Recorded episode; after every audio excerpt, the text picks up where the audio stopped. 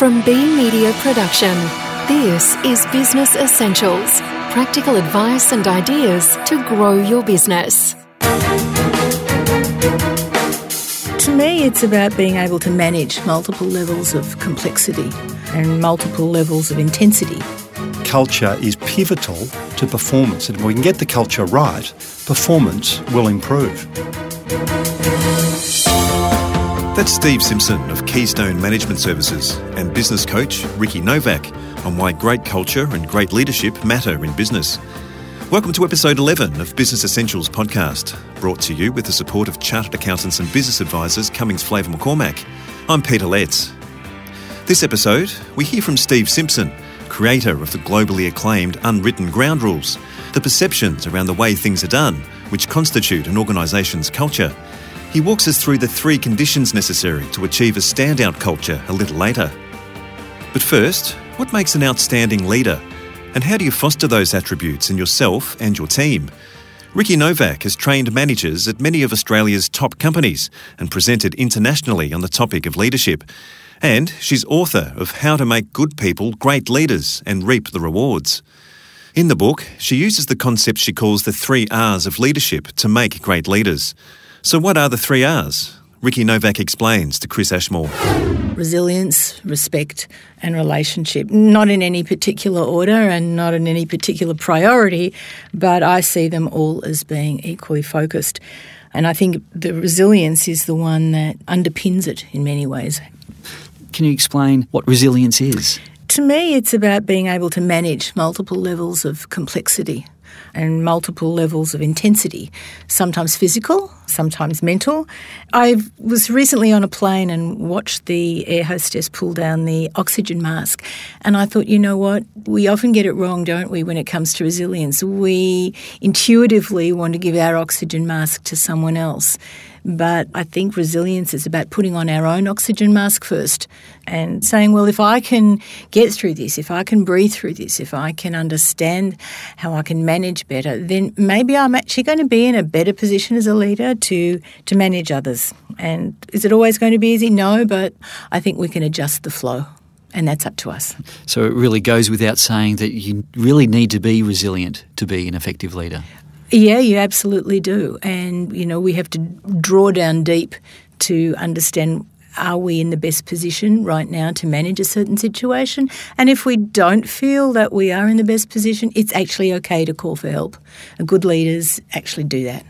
And how do you build that resilience? Well, relationships are dynamic, um, but you often can build your resilience through the relationships that you have with others as well. Sure, experience is a great way to build resilience, and sure, there'll be times that we call it trial by fire and we get the experience after we need it most, and maybe then we think we're more equipped next time, and maybe we are, and maybe we're not.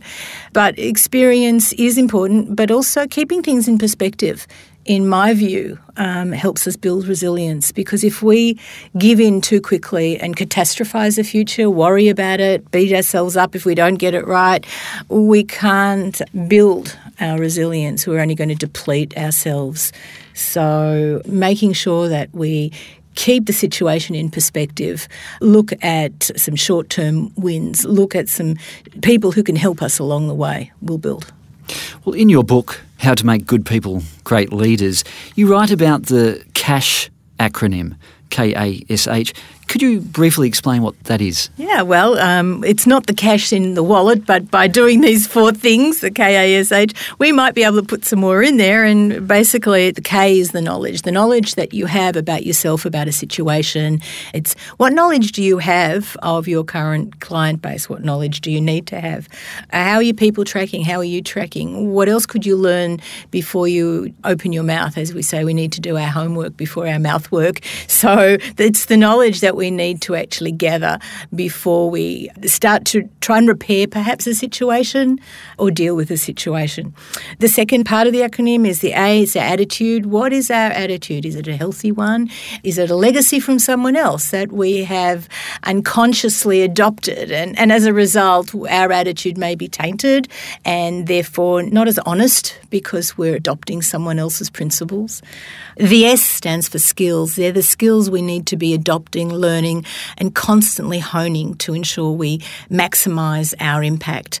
And lastly, habits, the H, the habits that we come to work with, that we consciously or subconsciously relate to, and we pull out how can we be better equipped to understand are they positive or perhaps holding us back? Another R of leadership is uh, relationships. How does a leader build better relationships with their staff? It can be tough as not everyone's the same and responds the same way in interacting with their boss, right?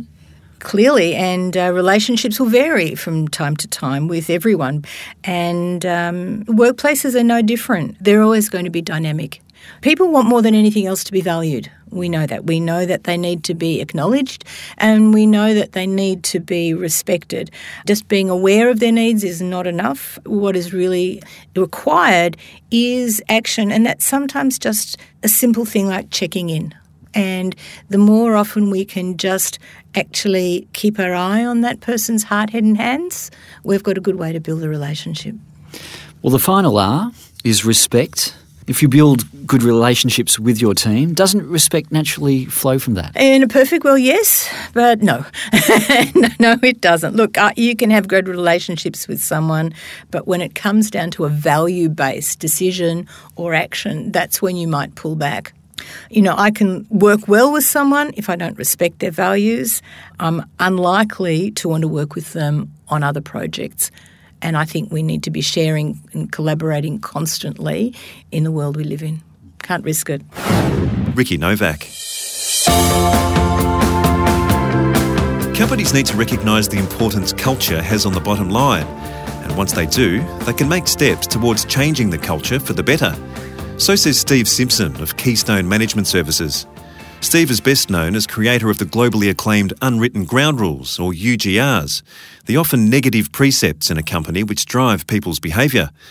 To achieve success in business, a standout culture is a must, and Steve says three conditions are necessary to achieve a standout culture.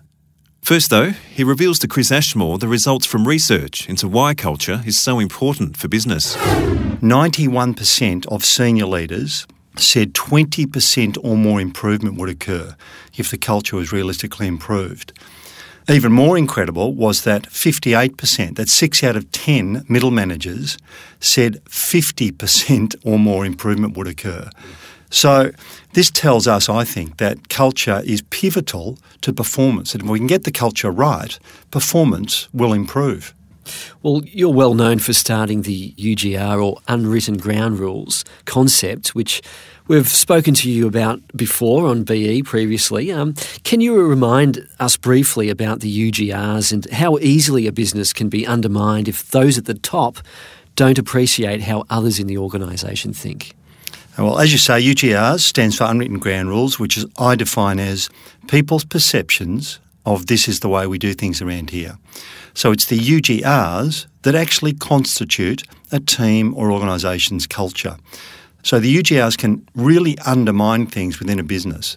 For example, if my UGR is they don't care about my new ideas, or even worse, we come across can be whenever you share a, an idea, managers pinch it and use it as their own.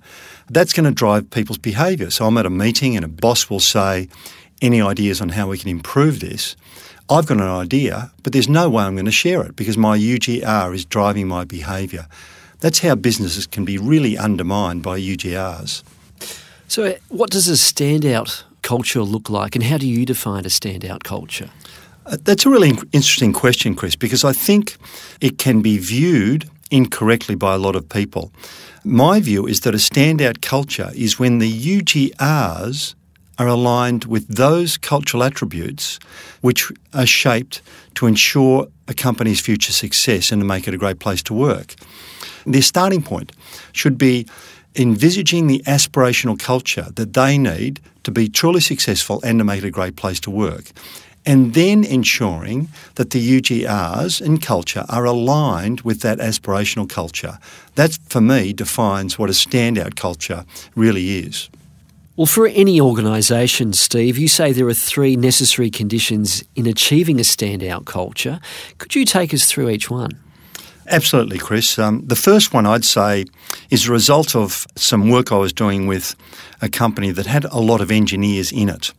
And uh, I had a session with the top 70 leaders of this company over the duration of a day, and they really loved my UGRs concept and really keen to explore their culture using the concept of UGRs. So uh, that was great, and we reconvened in a month when I was rather surprised because some of the leaders grabbed me and said, Look, have a look at what we've been doing on our culture and UGR's work. And as soon as I saw what they showed me, Chris, I really had to pull out my skills of diplomacy as much as I could. Because what they showed me was a sophisticated computer program. It was a critical path method or PERT chart with all these sophisticated projects that they'd mapped out, improvement projects based on the work we'd done a month prior. And it was at that point I became really clear and had to share with them the fact that culture is far less about project improvement initiatives and strategies and far more about how you as a leader live your daily life. And that, that I think is a point that is many times lost on leaders. As soon as culture change becomes a raft of culture change initiatives, then they're going to compete with the existing busy workload that leaders have. And when times are tough, which is going to win? Of course, it's the normal operational procedure stuff. So, culture, I think, and that's not to discredit some improvement projects that will need to happen, but culture is far more about what have I got to do as a leader in my day to day interactions, the way I carry out my work, to send a, a, message about culture. That's the essence of culture, how leaders live their lives, how they interact with people in their day to day work. So, how does a CEO or leader change his or her pattern of thinking to keep culture front of mind? Well, again, I can uh, reflect on a story where I was working with an engineering company in this instance, and I was in Western Australia actually, in a social setting, having a chat with the senior leaders who were all from interstate, and I was in, from interstate. And so we were just involved in social conversation. And Rebecca, the HR leader, was sat next to me. And she just mentioned something in passing. She thought there was nothing of significance in what she said. I thought quite the reverse, because Rebecca was commenting on a person who was about to join the senior leadership team, and she said, I know Graham's going to be great just from the questions that he asked. Now, that hit me big time, and soon after that, I had a session with the senior leaders where I asked them this question. I said, If I went to the people who report to you and asked them, and they were candid with me, I asked them, what are your senior leaders' top three priorities? I wonder what they'd say. And we did that exercise with the senior executive team and put on a whiteboard their guesses at how that question would be answered. And of course, culture did not emerge. It was cost cutting, it was operational issues, customer service, those sorts of things. So, what was my point? My point was it's from the questions that you ask and don't ask that people deduce what's most important. And if you think that culture is a priority, but other people deduce that it's not, then guess what? It's not. So we've got to, as leaders, give a very clear message that culture is a top three priority. And one way to do that is thinking about the questions that we ask and don't ask to help reinforce that message. So that's the second condition necessary for achieving culture. Yes. And the third one is staff needing to take genuine ownership of culture. That's it, Chris. And I think this one is most often overlooked in any initiatives for culture change because I think there's a risk with leaders. And the risk is that they think that they bear sole responsibility for the culture as it is. Now, once you learn about UGRs, people realise that that's not the case. There's evidence of this. We can have an ordinary leader with a good culture why? Because of the UGRs. We can have a good leader with an ordinary culture. Why? Because of the staff and their UGRs. So staff play their part in creating the, and sustaining the culture. So I would say to leaders that you are the primary but not the sole carriers of culture. And if that's the case, then staff have got to take responsibility. Oftentimes, it's the case that staff take a cop out position. They'll point upwards and say, if only they'd fix things up, we'd be okay. That's a cop out. So, we need to engender shared responsibility for the culture where staff realise that they play the game of UGRs and we can create an exciting context where we're all fighting for a more positive, productive culture. And that truly can be very exciting. Steve Simpson, Keystone Management Services. In episode 12 of Business Essentials podcast, we speak with the leaders of two successful and well known Australian businesses.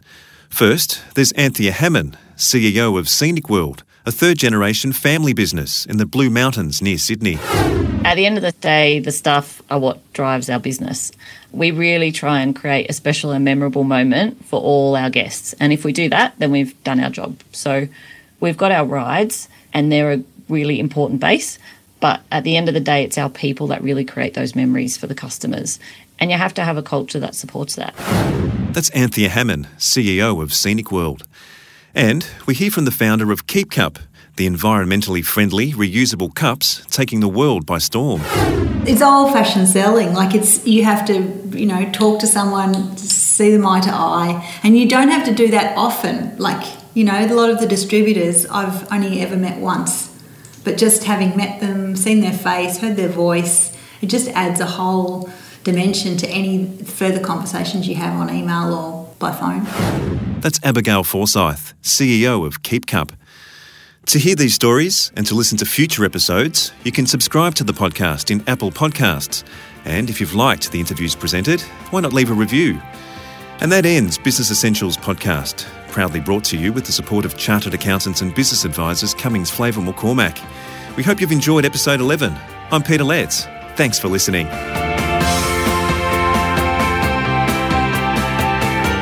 This Business Essentials podcast has been produced by B Media Production, building engagement and adding value through quality audio communication.